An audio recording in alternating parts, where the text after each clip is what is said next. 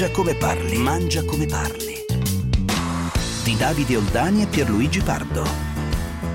Caro Oldani, come Buongiorno, andiamo? Come bene, stai? come stai Pier? Bene, bene, bene. Siamo, siamo all'inizio di maggio. Hai ormai, cominciato eh. a mangiare un po' di tarassaco, un po' Eh? di un po' di tarassaco. Eh, No, non ti sei aggiornato d'oggi. Oggi tarassaco Sì, per tarassaco. tutti. È- Tarassaco è per- il tema, Costo cibo accessibile, ottimo, grande qualità, ci riporta nella campagna, possiamo andarlo a raccogliere. Quante cose belle. quante cose belle. Tarazzo, lo diciamo, un erro, poi ne parleremo ovviamente diffusamente durante la puntata, ma io do intanto il benvenuto a Francesco Panella. Ciao Francesco, eh, sei un imprenditore della ristorazione, proprietario dell'antica Pesa, Roma, Brooklyn e anche collega, conduttore televisivo. Ciao Francesco, come stai? Ciao È Francesco. la verità, è fredda Ciao cronaca. maestro! Ciao, ciao. Grazie, grazie per questo bel invito, sono felicissimo eh, di stare qui con voi quest'oggi, grazie di cuore. Senti, ma come sei messo con le riaperture tra qua e là, cioè tra qua e Beh, New York? Sì, diciamo che l'approccio governativo è stato totalmente diverso dalle due nazioni. New York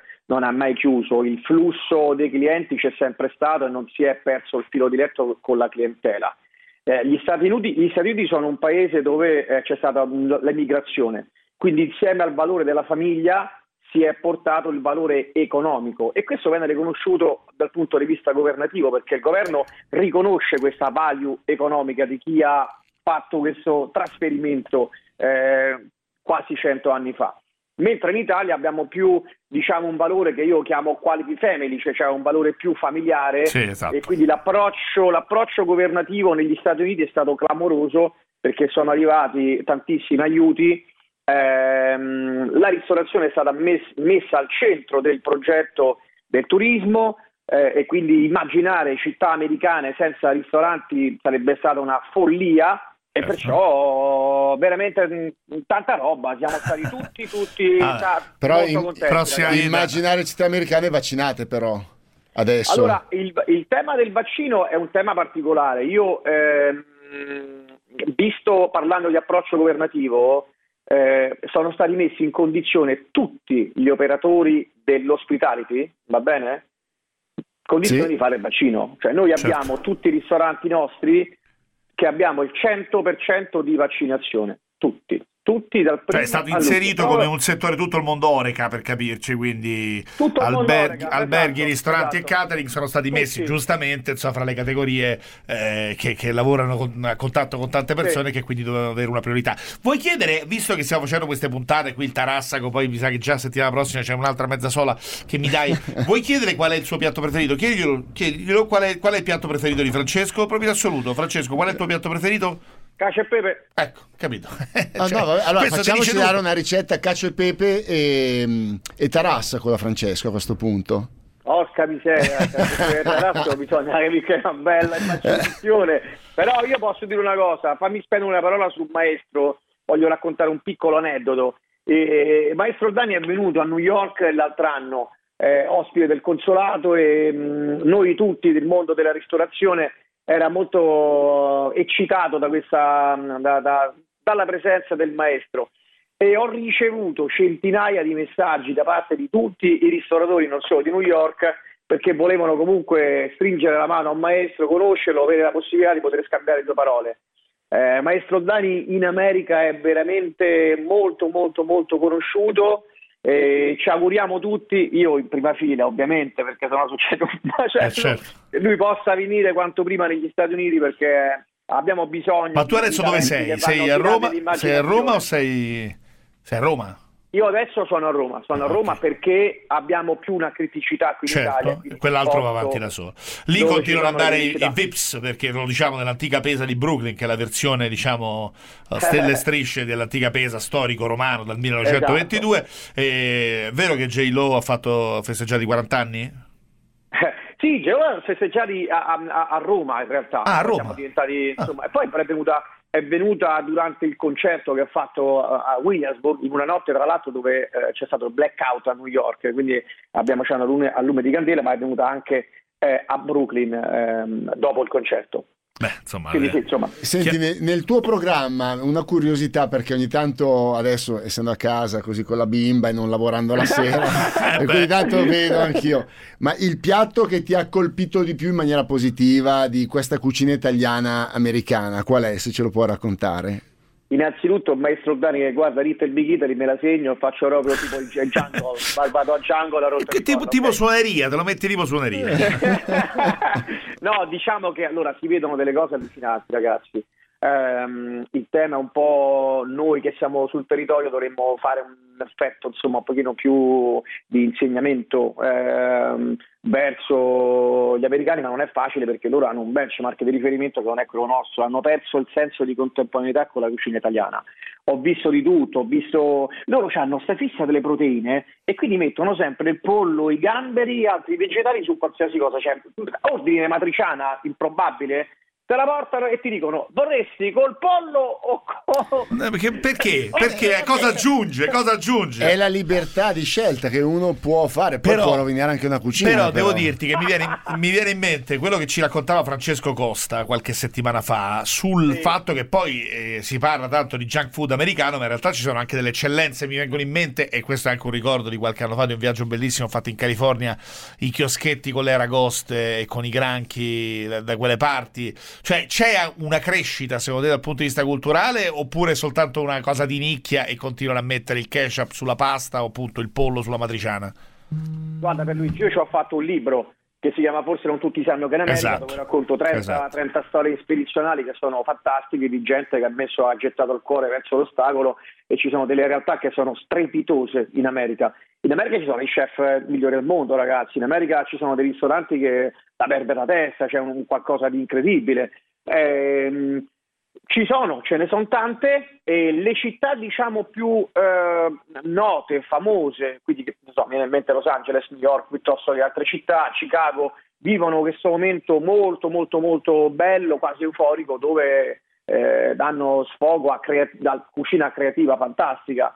Ehm, nelle città un pochino più di provincia, invece, laddove c'è una cultura un pochino più eh, purtroppo americana, non troppo evoluta, si vedono delle cose che sono clamorose. Cioè, se tu te ne vai nell'entroterra di Dallas o vicino eh, Las Vegas, no Las Vegas centro, ma fuori, ragazzi, vedi della roba che, che veramente è da mettersi le mani nei capelli. Ma comunque in America, siccome si mangiano tantissime cucine e nessuno cucina a casa, non hanno quel punto di riferimento metodico di una cucina, ma mangiano una volta cinese, una volta giapponese, una volta italiano e quindi nessuno si concentra a fare una roba. Cioè lo spring rolls eh, in Cina non lo fa quasi nessuno, lo fanno i ristoranti un po' più europei o di qua, ma non è una roba che fanno ehm, in Cina o comunque sia nella cucina pan Asian, no? Quindi è tutto, No, bisogna rapportarlo. Francesco, scusami se ti interrompo, anche io ho assaggiato quando l'ultima volta che ci siamo visti a New York anche pizza. Devo dire che anche la- alcune pizzerie, co- facendo anche la vera pizza napoletana col cornicione alto, quella cos'è, 20 centimetri più o meno, Sì, la- la sì. fanno con, con grande qualità, sia di farine, magari utilizzando anche delle loro farine, soprattutto poi Sì. anche nel lievitato. Per cui io vedo rispetto a 25-30 anni fa quando venivo a New York o in California che andavo a Pebble Beach, vedo un upgrade della, della qualità della cucina e dei cuochi americani anche. Certo, maestro, posso sottolinearti che sicuramente ehm, l'avvento di social media ha aiutato tantissimo questo, eh, questo movimento. È chiaro che avendo dei punti di riferimento eh, anche visivi e quindi la percezione dell'occhio e basta, ovviamente ha aiutato tanto. La cucina si è evoluta così come le tecniche eh, di, di preparazione e tanti giovani eh, americani o chef italiani che sono andati giù, ma proprio a livello internazionale, hanno apportato questa metodologia anche perché hanno fatto una, un, un apprendimento, diciamo, anche visivo, ma è importante farlo. Quindi Certo. questa è una cosa bellissima. Va bene, ci vediamo all'antica Pesa di Roma presto e poi vogliamo anche ricordare che l'antica Pesa Mare sta per aprire, aprite, no? Giusto, a giugno. Sì, a Cavallò e sarà Sì, una cosa sì. tutta ovviamente di pesce, uno dei posti più belli, con, con, l'altro con Francesco. coinvolgimento dei pescatori locali e del prodotto locale. Va bene, insomma, chilometri, no chilometri, miglia marine zero, perché Miglia eh, marine. eh, Sì. lì è miglia zero. Peschi mangi. Miglia Vi zero. aspetto- Va bene, fra poco torniamo aspetto- col Tarassaco. aspetto. Ciao Francesco, Ciao, grazie. grazie, bocca al lupo. Fra Grazie poco, cuore, fra grazie, poco il. Ciao. Tarassaco, il Tarassaco fra poco. Avete dei dubbi in cucina? Fate una domanda allo chef Oldani inviando un WhatsApp vocale al 349 239 0191. 349 239 0191. L'autore dell'SOS Oldani più goloso riceverà a casa una copia del libro di ricette di Mangia come parli.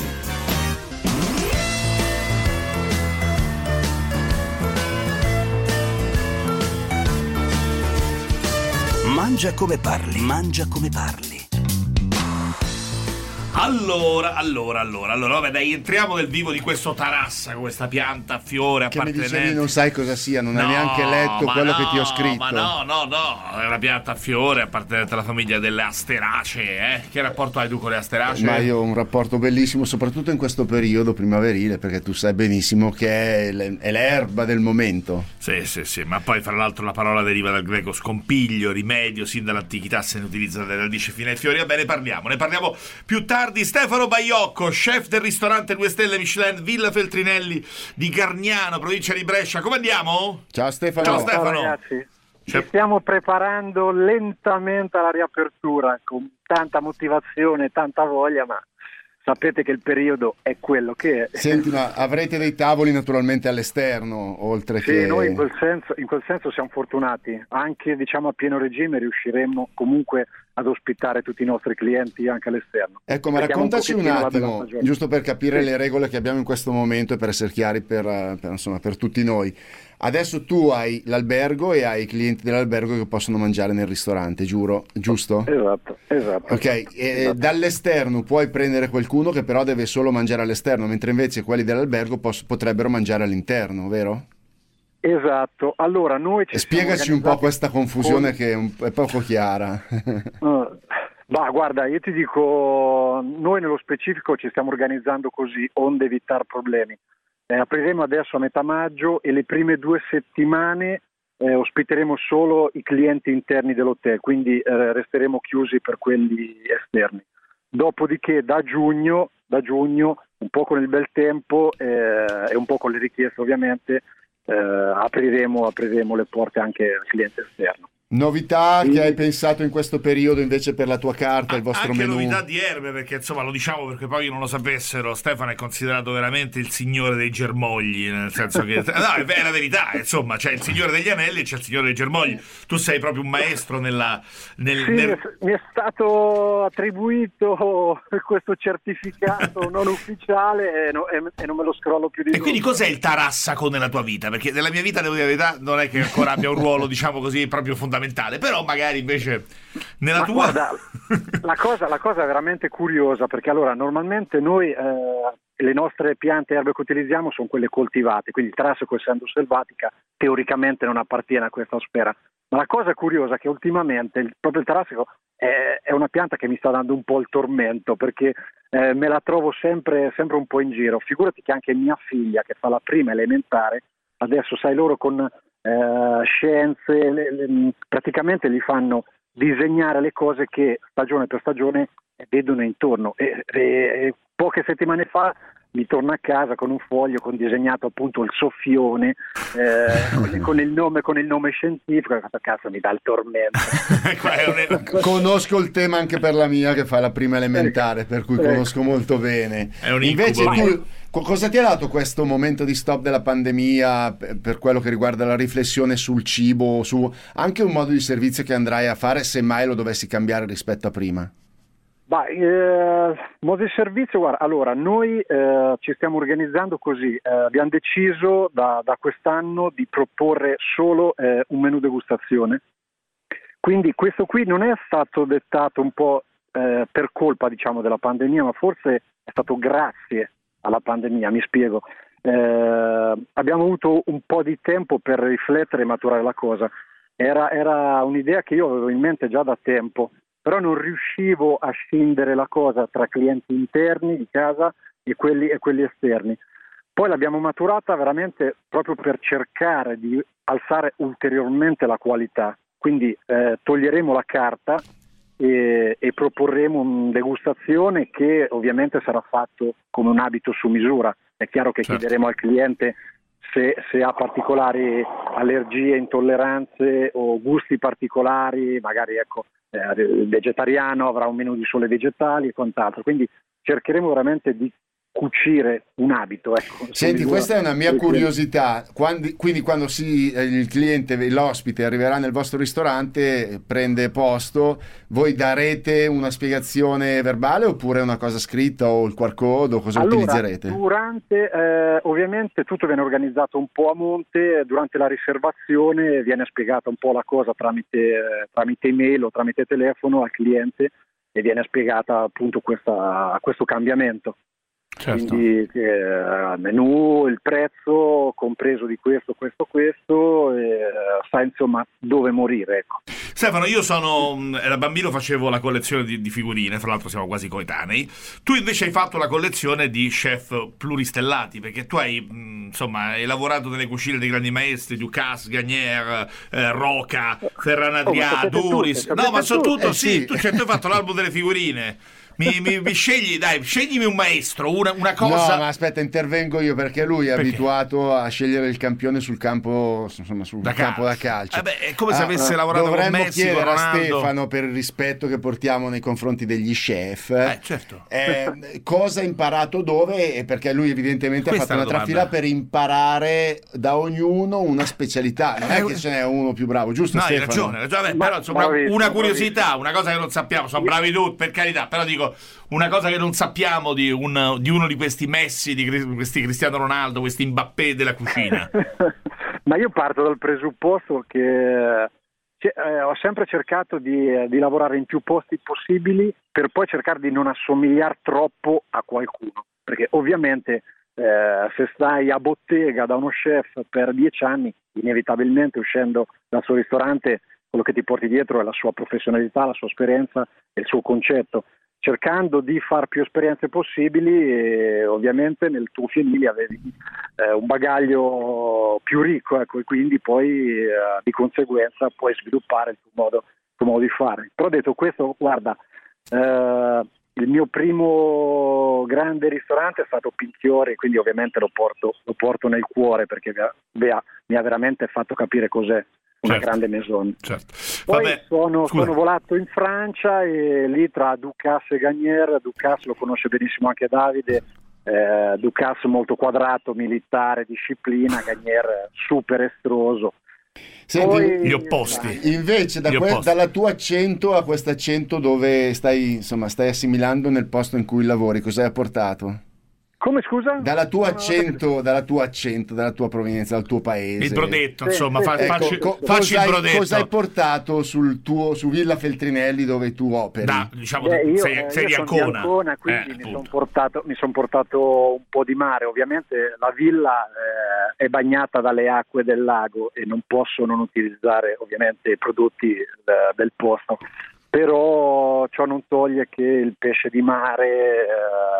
Eh, continuo, continuo a portarmelo dietro. Non Se quest'acqua di lago fosse acqua di mare, quanti pesci potremmo cucinare stasera? Francesco De Gregori, il cuoco di Salò, qui invece il cuoco è di Gargnano, provincia di Brescia, eh, due stelle ce l'ho davanti, due stelle ce l'ho al telefono, mi sento proprio un figlio delle stelle. Grazie a Stefano Baiocco, grazie, grazie di cuore, in bocca al lupo ovviamente lupo, per la nuova eh. stagione. E lui sai che col Tarassaco fa delle cose pazzesche, fa per esempio la crostata di erbe amare, fa la crema pasticcera al Tarassaco. Ma, insomma, ha spiega... questa idea sulle erbe che naturalmente è un'idea molto moderna. Sì. lui naturalmente, come ha detto, ha assimilato lavorando a fianco di questi grandi maestri per cui io condivido pienamente con Stefano ma se dovessimo dare un consiglio realmente pop poi adesso fra un po' andiamo, andiamo a fare le ricette lo dico così almeno Pier va fuori dallo studio io direi meno no. soffritti e più erbe vabbè ragazzi ecco, meno soffritti e direi... più erbe quasi c'è veramente meno soffritti più erbe siamo tutti a posto perché fan, fanno bene perché seguono la stagione perché come diceva Stefano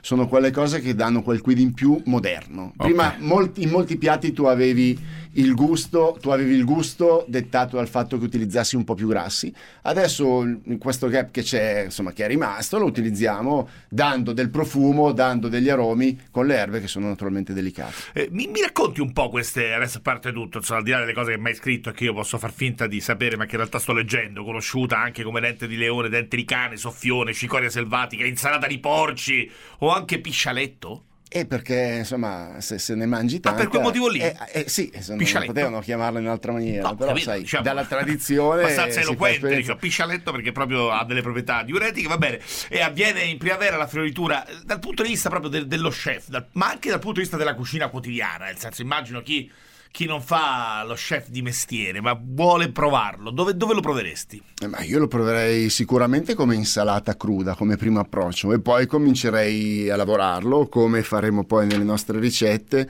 per cui è quella, è quella, cosa magari anche bella che se ti trovi in un campo e riesci a raccoglierlo risparmieresti, farebbe più parte di una economia della famiglia perché si raccoglie così in giro e naturalmente lavandolo bene, seguendolo bene, si possono ottenere tante cose, anche le farce dei ravioli, anche il contorno per una carne che possa essere eh, un'insalata oppure un, un tarassaco appena appena passato in padella con un velo di olio. Allora, fra poco facciamo così, ti metto, ti metto alla prova con il falso miele. Io conosco il falso nueve, che è quello del, del Barcellona dei tempi d'oro, quando si giocava senza attaccanti. Che è il falso miele? Ah, il falso miele è un'infusione, naturalmente, dalla parola è un fake, però ah. è, è quello che riprende dal miele è la densità dello sciroppo. Ed è una ricetta. Per cui dopo daremo questa ricetta, è un'infusione, se vuoi la raccontiamo. Ripartiamo dal falso miele, fra poco.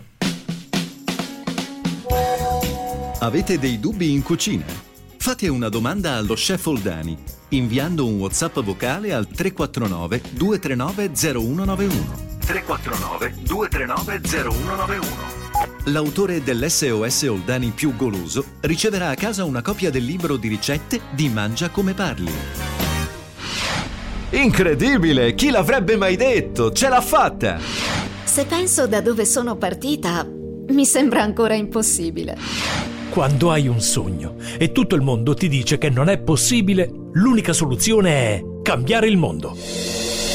Volevo volare. Ero curioso di scoprire cosa si provasse a lanciarsi nel vuoto, ma era un sogno che credevo impossibile, perché avevo il terrore del vuoto. Poi mi sono detto, devo superare questo limite, voglio realizzare questo sogno. E ascoltare le storie di sognatori mi ha aiutato a gettare il cuore oltre l'ostacolo. Sono Marco Berri e vi aspetto a Tutto è possibile, storie di sognatori, un podcast originale di Radio 24, online sulle principali piattaforme e su radio24.it. I cantanti Gali e Mahmoud, le scrittrici Jabba Shego, Sumaya Abdelkader, ma anche l'infermiere Javier Chunga e la dottoressa Samar Siniab, morti di Covid mentre curavano i loro pazienti in Italia. Queste e altre sono le storie dei nuovi italiani. Sono Valentina Furlanetto. Vi aspetto con i figli di Enea ogni domenica alle 14, naturalmente qui su Radio 24.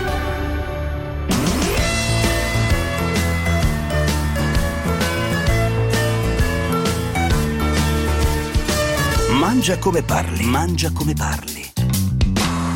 Allora, allora, allora, il falso miele. Cuociamo 300 grammi di fiori di trassaco, naturalmente ben lavati, con un litro e due di acqua. Li cuociamo per 30 minuti, li togliamo da fuoco, li lasciamo in infusione più o meno per 3-4 ore. Dopodiché li scoliamo per bene, pigiando per far fuoriuscire tutto il succo. Aggiungiamo a questa, a questa parte pressata due lime il succo di due lime che eh, dà un velo più di acidità e 800 grammi di zucchero moscovado io direi. Riportiamo sul fuoco facciamo bollire facciamo addensare più o meno della metà eh, a questo punto facciamo raffreddare nel caso lo dovessimo utilizzare eh, subito in, in, altri, in altri casi se lo volessimo conservare possiamo metterlo nei vasetti girati capovolti sottosopra e lo lasciamo raffreddare all'interno per poterlo eh, poi utilizzare nel, nel, nel, periodo in cui il tarassaco non c'è. Quindi fa parte anche questo di una, di una falsa conserva. Tarassaco non c'è? È andato via. Va bene, scusate, questo era veramente un momento vergognoso. Andiamo. Ah, vi ricordo ovviamente 349 239 0191 è il numero per i vostri WhatsApp vocali per gli SOS Soldani che fra poco faremo e la mail è mangia come parli chiocciola radio24.it per segnalazioni, suggerimenti, critiche, che ne so, complimenti. Se volete mandarci delle cose da mangiare, noi siamo qui. Va bene, scherzo ovviamente. Eh, spazio News, vai.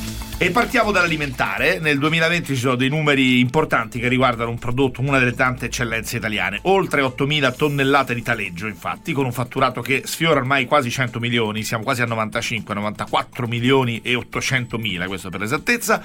Quasi il 25% in esportazioni, quasi il 24% quindi, quasi il 50%, qui siamo al 47% per quello che è il fatturato che deriva dalla GDO, quindi dalla grande distribuzione. Sono numeri particolarmente positivi e questi vengono sottolineati dal Consorzio Tutela Taleggio che si è riunito nell'assemblea i dati di giugno e luglio segnalano una strategia di promozione importante anche fuori dalla stagionalità più pura e piace all'estero e te credo. Cioè, non è che fanno con, uno sforzo no però consiglierei di assaggiare la crosticina che c'è all'esterno magari con un po' di marmellata di tarassaco potrebbe anche andare bene per cui non, non si butta nulla del, del, taleggio. 1980 tonnellate quindi come detto praticamente un quarto vengono dirottate sui mercati internazionali il 65% di questi 1980 sono mercati dell'Unione Europea 35% invece fuori dall'Europa dimostrazione insomma dell'interno l'internazionalità di questo prodotto. E poi un altro numero col segno più è quello che riguarda la spesa dal contadino, cioè la, la voglia di, eh, di, fare la spesa in campagna, che, che, che è importante, più 10% in un anno con ehm, questa iniziativa che ha coinvolto più 5% delle aziende agricole. E negli ultimi 12 mesi, insomma, le, quello che ci dice CIA Agricoltori Italiani, con la sua associazione La Spesa in Campagna, che conta pensare 6.000 aziende, quindi è estremamente radicata, estremamente capillare, eh, ci racconta di questa crescita, questa crescita molto forte. In Toscana, ad esempio, Firenze, Prato e Pistoia con i, suoi, con i loro 10 mercati settimanali, più di 100 aziende coinvolte. Al sud, Palermo è una città con un boom, con un'esplosione. Ci sono tre mercati in città, un totale di 75 5 espositori agricoli, insomma c'è una ricerca forse in qualche modo legata anche psicologicamente, sarebbe interessante sentire anche per il periodo secondo il periodo, me esatto, che ti porta insomma, ad essere... la prossimità, la ricerca anche del, del, prodotto del quale ti fidi, del prodotto del contadino eccetera eccetera, oltre che ovviamente il fatto di evitare i grandi assembramenti della, esatto, della grande distribuzione. E poi il riso italiano che insomma è uno dei nostri vanti assoluti e ce ne parlerà subito il professor Magnaghi, direttore generale dell'ente Risi. Ciao Roberto, come va? Ciao a tutti. Roberto, grazie, buongiorno. Grazie, ciao, buongiorno. Buongiorno anche a te. Allora, io ti, ho dato del professore, ma in realtà il riso, il riso italiano è veramente materia che è, è, merita di essere oggetto di studio, eh, perché è una delle nostre grandi eccellenze. Ah, mi parli anche un po' dei numeri del riso italiano, nel senso che noi siamo, se non sbaglio, i primi in Europa, o no? Siamo, siamo il primo paese produttore di riso in Europa, abbiamo 220.000 ettari e tenete presente che il secondo paese produttore è la Spagna che ha metà della nostra produzione, quindi abbiamo una, un vanto riconosciuto in Europa ma abbiamo il vanto anche di avere 3.500 aziende agricole che producono riso e quasi 100 impianti di trasformazione.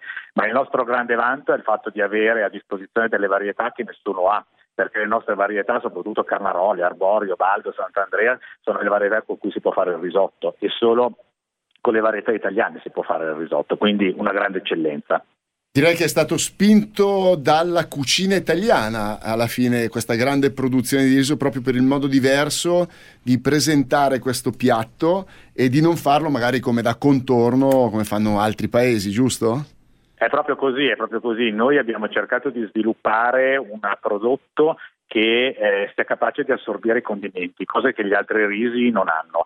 Eh, questa è comunque una parte della nostra produzione perché poi comunque ovviamente la risicoltura si è un po' convertita anche alle esigenze di altri consumatori che sono quelli del nord Europa che invece vogliono più un riso da contorno e allora diciamo che in Italia noi abbiamo sviluppato eh, principalmente la cultura e le coltivazioni di risi da risotto ma anche le coltivazioni dei risi tondi che servono per fare le minestre dolci esatto. e di quelli lunghi eh, che sono eh, utilizzati per la preparazione di contorni. Ora noi abbiamo una suddivisione eh, più generale cioè del, del, riso, abbiamo eh, una suddivisione per varietà, quindi è anche eh, il, la nostra intenzione e lo scopo delle nostre attività promozionali con Nutri la tua voglia di riso, insegnare al consumatore a riconoscere il riso giusto per il piatto che si intende preparare, perché con il Carnaroli, il Baldo, il Veronelano si possono fare ottimi risotti, ma se uno vuole fare risi da contorno può usare i risi lunghi, può usare i risi certo. colorati. Senti, eh, io qualche anno fa ho fatto un evento, fra l'altro del sud, l'obiettivo era creare una cultura del riso nel sud Italia dove c'è un consumo sì. un po' inferiore, volevo capire a che punto siamo lì, poi mi confermi che le tre province con non so che percentuale, ma altissima della produzione sono sempre Novara, Vercelli, Pavia, il 45 parallelo, no? quella metà fra, fra il, il, il, Polo Nord e l'Equatore, a quel punto sì. in autostrada c'è anche il cartello, no? quelle lì sono le province diciamo, dove si concentra... Per farla per farla breve, Piemonte e Lombardia hanno il 92% della superficie risicola, ecco, ecco, però poi ci sono coltivazioni importanti anche Veneto. nel Veneto, nell'Emilia Romagna, appunto in Toscana, Oristano, nella zona quindi in Sardegna dove ci sono quasi 2000 ettari di, di riso e delle punte anche in, in Calabria. Sì, la nostra intenzione è quella di eh, poter eh, portare la cultura del, del, riso anche nelle zone dove il riso ha una valenza troppo salutistica. Il riso fa bene, bisogna mangiare il riso, però il concetto del riso mi fa male, lo mangio quando mi fa male la pancia. No, è buono. No, è passate da, da parte, eh, da, però, da parte però, mia. Guarda, de... posso dire, io un po' lo capisco, Roberto, anche perché non sono esattamente diciamo di, di Vipiteno e sì. credo che ci sia ancora un gap, no? una distanza, che poi un pochino è anche climatica, no? nel senso che poi il riso si, si, lega molto spesso anche a un periodo invernale, ma abbiamo visto che ci sono anche modi per poterlo invece degustare in forme, in modi magari con il pesce o anche in forme fredde, no? quindi cioè, cioè, riuscire a aprire a 360 gradi la cultura del riso e fare in modo che sia, come dice, come dice Oldani, un foglio bianco, no? qualcosa che si può sì, adattare alle esigenze, certo. ai gusti e, e anche alle stagioni. È climatica e anche culturale perché come nel meridione o nel centro Italia si fanno magari meno risotti, nel nord Italia il riso è usato per preparazioni eh, sempre quasi legate troppo al risotto e alla minestra. È vero. Quindi vero. meno, meno in, tranne l'estate dove ci sono le insalate di riso che imperano, però per il resto, quindi eh, sarebbe bello esportare la cultura del risotto al sud e i piatti di tradizione risicola del sud eh, al nord, che è praticamente un po' far conoscere tutto quello che si può fare veramente con il riso italiano, perché il consumatore oggi non sa ancora che con il riso può fare piatti che vanno dall'antipasto al dolce. E questo è quello che noi vogliamo insegnare utilizzando il riso eh, giusto. L'ultima domanda. Vogliamo... È più su un, uh, uno stagionato o un fresco? Io sto tornando al fresco.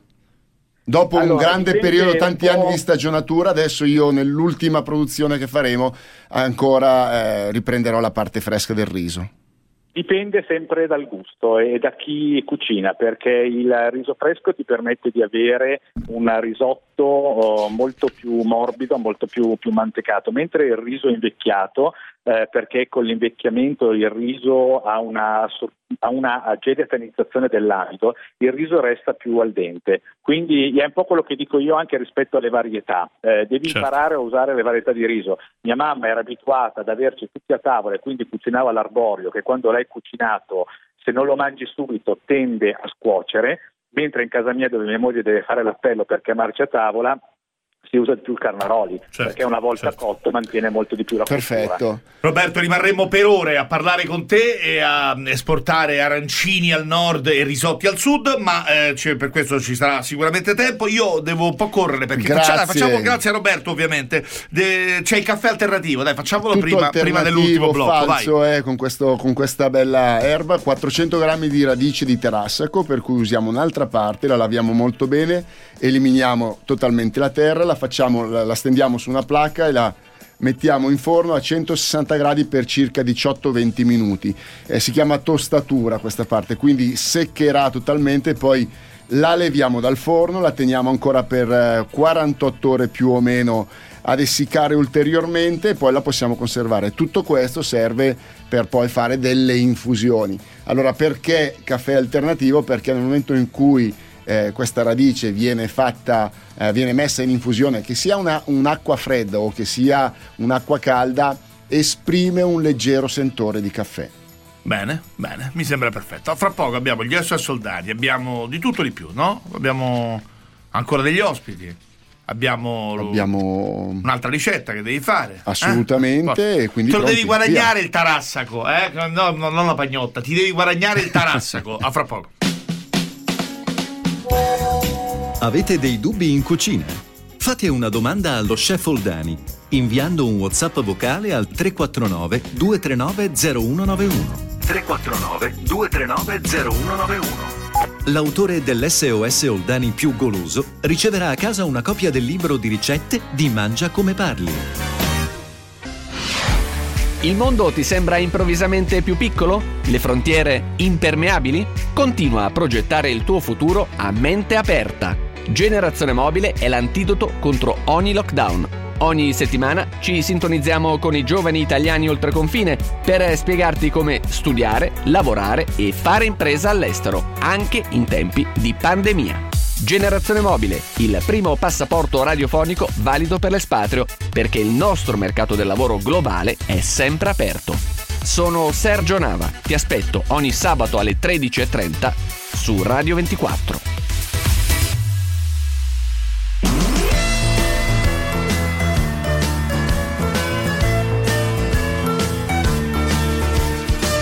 Mangia come parli, mangia come parli. Allora, chef, sei pronto? Sei pronto? Abbiamo ancora una ricetta, poi anche un'altra, un'altra ospite in arrivo fra poco. Però io credo sia arrivato il momento di essere soldani. Lei, lei è pronto? Io sono prontissimo, Va bene. prontissimo, va bene. andiamo. Mi piace, l'atteggiamento giusto. SOS Oldani. Claudia da Como, eccolo. Buongiorno Dani, Eh, volevo chiedere se c'era una ricetta alternativa per fare i mazzo de tambur, perché eh, li ho appena fatti e mm, appunto mi chiedevo se c'era una ricetta alternativa per farli. Saluti a Pardo. Ma sicuramente che so, la- i, i mazzi tambur? Eh, Maz Tambur, Sembrava io non- tipo Maz barese. Tambur, però l'ho detto bene, Maz Tambur. Ma era, non, non capivo se, se Claudia è di Como o di Bari. Mazze di tamburo. Sì, no, diciamo. quello avevo capito, Ok. le mazze di tamburo, vabbè. Eh, per la somiglianza naturalmente alla- alle mazze del tamburo. Eh, no, questo è, è molto semplice, io li farei naturalmente lavandoli, pulendoli per bene, tagliati, poi arrostiti con uno spicchio d'aglio e poi magari alla fine con una grattugiata di, di buccia di lime, che è un po' più amarognola e potrebbe completare il gusto leggero e delicato di Maz Tambur. Eccola, Maz occhio fra l'altro perché eh, sono conosciute anche come puppole, come bubbole maggiori, come ombrelloni, come parasoli, sono famose perché hanno un cappello ampio, quindi sono facilmente riconoscibili. La dimensione di questi funghi è medio-grande, hanno una buona versatilità in cucina, hanno un sapore molto buono, ma occhio perché vanno mangiati necessariamente dopo la cottura perché hanno un alto tasso di velenosità da crudi e poi questo vale in generale, insomma, è Quindi- bellissimo andare a cercare i funghi, ma mm, Quindi sempre col patentino, sempre insomma patentino, con la grande conoscenza attenzione, giusta. analisi, perché insomma non- purtroppo con, con i funghi non si scherza. Ci sono mille cose dove purtroppo non si scherza. I funghi sono molto buoni, Vero. ma sono una di queste. Rachele da Mantova. Volevo chiedere allo chef come mai eh, quando faccio le polpette cerco di fare insomma tutto nella maniera corretta, ma mi rimangono sempre un po' crude dentro, anche se le friggo a fuoco di lacio, anche a fuoco lento, insomma ho provato in tutti i modi. Se c'è un segreto eh, mi piacerebbe saperlo. Grazie. Dipende dalla polpetta, lei probabilmente fa una polpetta a modi americano con l'hamburger, quindi con una carne cruda, la condisce, la, la fa arrostire poi in padella e quindi rimane sempre questa parte e poi oltre a essere crude rimangono sempre un po', eh, un po' dure, per cui io quello che consiglio è di fare un mondeghili. Mondeghili Ah, fatto con buoni. della carne che avete precotto prima, magari con l'aggiunta di qualche salume, poi eh, l'impasto risulterà molto più tenero rispetto alla carne cruda e poi appena appena arrostirla in padella. Ma tu me li fai i mondeghili se vengono da Quando te? vuoi, guarda, adesso, co- adesso abbiamo riaperto all'esterno. Diciamolo, diciamolo a chi non è proprio milanese come noi, che siamo, eh, siamo- che siamo di, di Cornaredo e di Cascina Gobba. E, no, di- dimmi, dimmi, cioè il mondeghili, il mondeghilo diciamo, è fatto il maschile con- di mondeghili è, eh, scusa, il singolare di mondeghili mi è trovi un po' impreparato. Il mondeghilo. sì. Mondeghilo o mondeghili? No, io credo sia un nome proprio per cui mondeghili per tutto. Comunque sono buonissimi, sono e, delle polpette. Direi sono molto, sono molto particolari perché si utilizzano delle carni cotte, per cui quando vai nella seconda cottura, quindi quando frulli la carne, metti un po' di pane ammollato col latte, un po' di prezzemolo, un po' di noce moscata, un po' di sale, un uovo, quindi quando fai questo impasto è già molto morbido e lo adagi nella padellina, va cucinato a fuoco lento. Mia madre devo dire che prima di passarlo in padella lo passa in un po' di pane grattugiato. Infatti tua madre, Quindi fa questa capito. crosticina all'esterno, dentro è morbidissimo, è cremoso ed è fantastico. È una cosa che una volta veniva utilizzata eh, nelle case con gli avanzi. C'è stato un periodo anni 80 che erano diventati mondeghili un po' da copertura di tutto quello che avanzava nelle cucine, parlo anche di ristorazione, adesso è cambiato il mondeghilo, chi lo fa? Eh, lo fa proprio per, eh, per, creare questo piatto, non perché ha degli avanzi. E tra l'altro possiamo dirlo che insomma tua mamma non sbaglia un colpo perché eh non, sbaglio un eh beh, e devo dire veramente che i mondeghini sono buonissimi eh? lo dico da romano ma veramente è una, la polpetta milanese tu non hai ancora assaggiato i miei prometto che eh. alla riapertura di tutto ti farò assaggiare no, i miei mondeghini proprio io riapriamo riapriamo il libro? il libro? ah devi scegliere tu Facciamo Claudia da Como? Facciamo Claudia da Como. Con per... l'attenzione sempre ai sì, funghi. Per i funghi che sono sempre particolarmente delicati. Abbiamo con noi Sonia Peronaci che, che insomma sta cominciando questa bella iniziativa e adesso ce ne parlerà proprio lei dell'Enjoy the Future che sono tre masterclass che proprio Sonia guiderà in live streaming sui social con la Mantia, con Sorbillo e con Max Mariola. Ciao Sonia, come stai?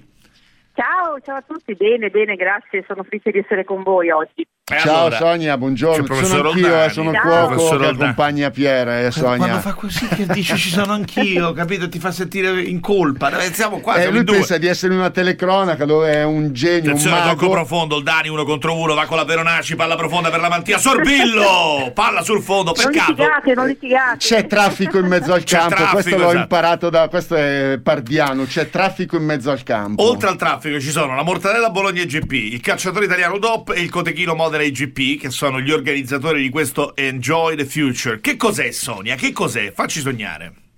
Ma è un'iniziativa che coinvolge appunto in, nella, nella, mia factory questi tre chef che sono appunto Filippo Lamantia, Gino Storbillo e Max Mariola.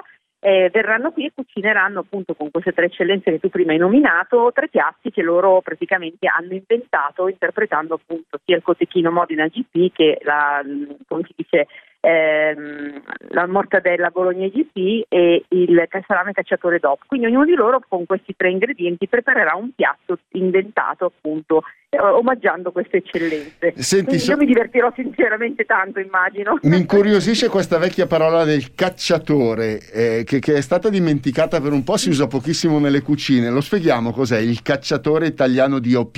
Io ho una curiosità. Eh, guarda, tra l'altro è, un salamino tra i tra i più diffusi, tra i più eh, diffusi sì. in Italia, quindi veramente si, si mangia da nord a sud ed è molto amato perché è molto dolce, piccolino, quindi, e, e, poi quando lo assaggi ne mangi 4-5 come se niente fosse perché è talmente buono e ah, il gusto un po' di tutti. Meraviglioso, io sono, sono un grande fan, come sono un grande fan della mortazza, come diciamo noi a Roma, che Sorbillo preparerà con, uh, nella pizza. Allora lui fa pizza, mortadella e fichi, poi c'è la mantia che fa, torniamo al tema dei, dei mondeghili, delle polpette, la classica ricetta che poi ovviamente significa anche tradizione, significa anche riuso, lotta allo spreco, e poi c'è Mariola che è famoso per i panini, userà proprio credo soprattutto il, mm, il salamino, appunto, il cacciatore, no?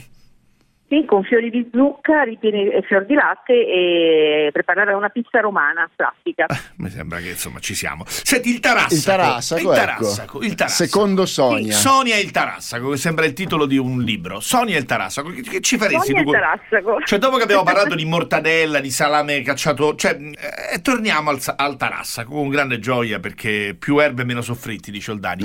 Beh, quindi tu hai, no, a parte tutto, hai una, una ricetta, qualcosa che, che si lega a quest'erba così così importante, così preziosa? All- allora, io sul sito ho, ho, il classico minestrone estivo fatto, sai, con il riso, dove all'interno ho messo anche il tarassaco. Però eh, effettivamente del tarassaco non si mangiano solo le foglie, ma si mangia anche il fiore, anzi si sono anche le radici. Eh, insomma, è una pianta eh, che viene utilizzata al 100%. Deve piacerti un po' eh, diciamo, l'amarognolo del sapore che ha. Per questo spesso a chi non piace troppo il sapore amaro, eh, viene consigliato appunto di mischiarlo ad, altre, ad altri ingredienti, magari ad altre erbe, o aggiungere delle patate, dei legumi, cereali, per questo che a volte si mette all'interno di. Però si usa anche per esempio un pesto di tarassaco con le foglie, uh-huh. per esempio con i fiori si possono fare delle perché il tarassaco viene molto utilizzato ovviamente anche nelle frittate, anche al forno, eh? quindi senza friggerlo e senza niente si usa ehm, l'uovo, eh, qualsiasi ingrediente ti piace, poi si mettono dentro anche i fiori di tarassaco. Certo, certo. E una cosa che invece ho scoperto che mh, recentemente, tra l'altro, appunto, è il falso miele di tarassaco. Eh, l'abbiamo fatto prima. L'abbiamo fatto Eh, prima, quello tu non lo che- sai, l'abbiamo fatto prima. Oldani l'ha fatto il falso miele. Io sono impazzito perché di fronte al falso miele eh, ci, sentiamo tutti, mh, torniamo tutti bambini di fronte al falso miele. No, però a parte, Esatto. a parte tutto, è, è davvero molto molto interessante. Eh, ma hai quasi convinto sul Tarassaco, anche se io continuo a seguirvi con la mantia, con Sorbillo e con Mariola perché, perché insomma ho un una passione per questi tre prodotti meravigliosi, cotechino, zampone e ovviamente mortadella e cacciatore italiano. Grazie! Grazie Sonia e Grazie complimenti a voi. per tutto. Grazie di cuore, complimenti. altrettanto. Complimenti e adesso abbiamo in due minuti l'ultima ricetta, gnocchi di patate arrostiti e pesto di tarassaco. Vai. Allora, laviamo le patate a pasta gialla, un chilo più o meno, le cuociamo per 40 minuti in acqua bollente, le scogliamo, le sbucciamo, le schiacciamo naturalmente, aggiungiamo un pizzico di sale, 200 g di farina e un uovo, più o meno 200 g di farina 00 con un chilo di patata è la, è la dose ideale. Impastiamo velocemente naturalmente perché altrimenti gnocchi, eh, si- l'impasto arriverebbe ad essere troppo elastico, per cui velocemente componiamo i nostri gnocchi con i rebbi della forchetta, li, cucia- li cuociamo in acqua bollente salata fino a che non vengano a galla, li scogliamo e poi prepariamo il nostro pesto frullando 200 g di tarassaco, naturalmente precedentemente sbianchito per 8 minuti eh, in acqua, poi strizzato, aggiungiamo 50 g o 50 g di polvere di mandorle bianche, 50 g di pinoli che abbiamo frullato separatamente, 80 ml di olio extravergine di oliva e 50 g di grana padano. Regoliamo di sale, frulliamo, otteniamo una salsa molto setata, molto delicata, mettiamo nella base dei piatti la nostra salsa, aggiungiamo gli gnocchi e poi alcuni pezzettini di mandorle tostate che danno un po' il croccante a tutto il piatto che è morbido. Mi hai convinto, alla fine con gli gnocchi di patate mi hai fatto digerire anche il tarassaco. Il tarassaco, anche il perfetto. tarassaco, anche, anche se comunque lo zampone e la mortazza. Vabbè, comunque Controtendenza, direi, zampone, mortazza, E cacciatore, tarassaco, un po' e contro- e tarassaco. tarassaco direi siamo... Quasi quasi adesso vado a casa e faccio proprio un bel tarassaco. Grazie chef. Grazie, grazie Pier, di cuore, grazie ci vediamo prossima settimana e non molliamo eh, ragazzi, non molliamo. Forza, dai, dai, forza, dai, dai. forza. Ciao, ciao, ciao. ciao, ciao, ciao.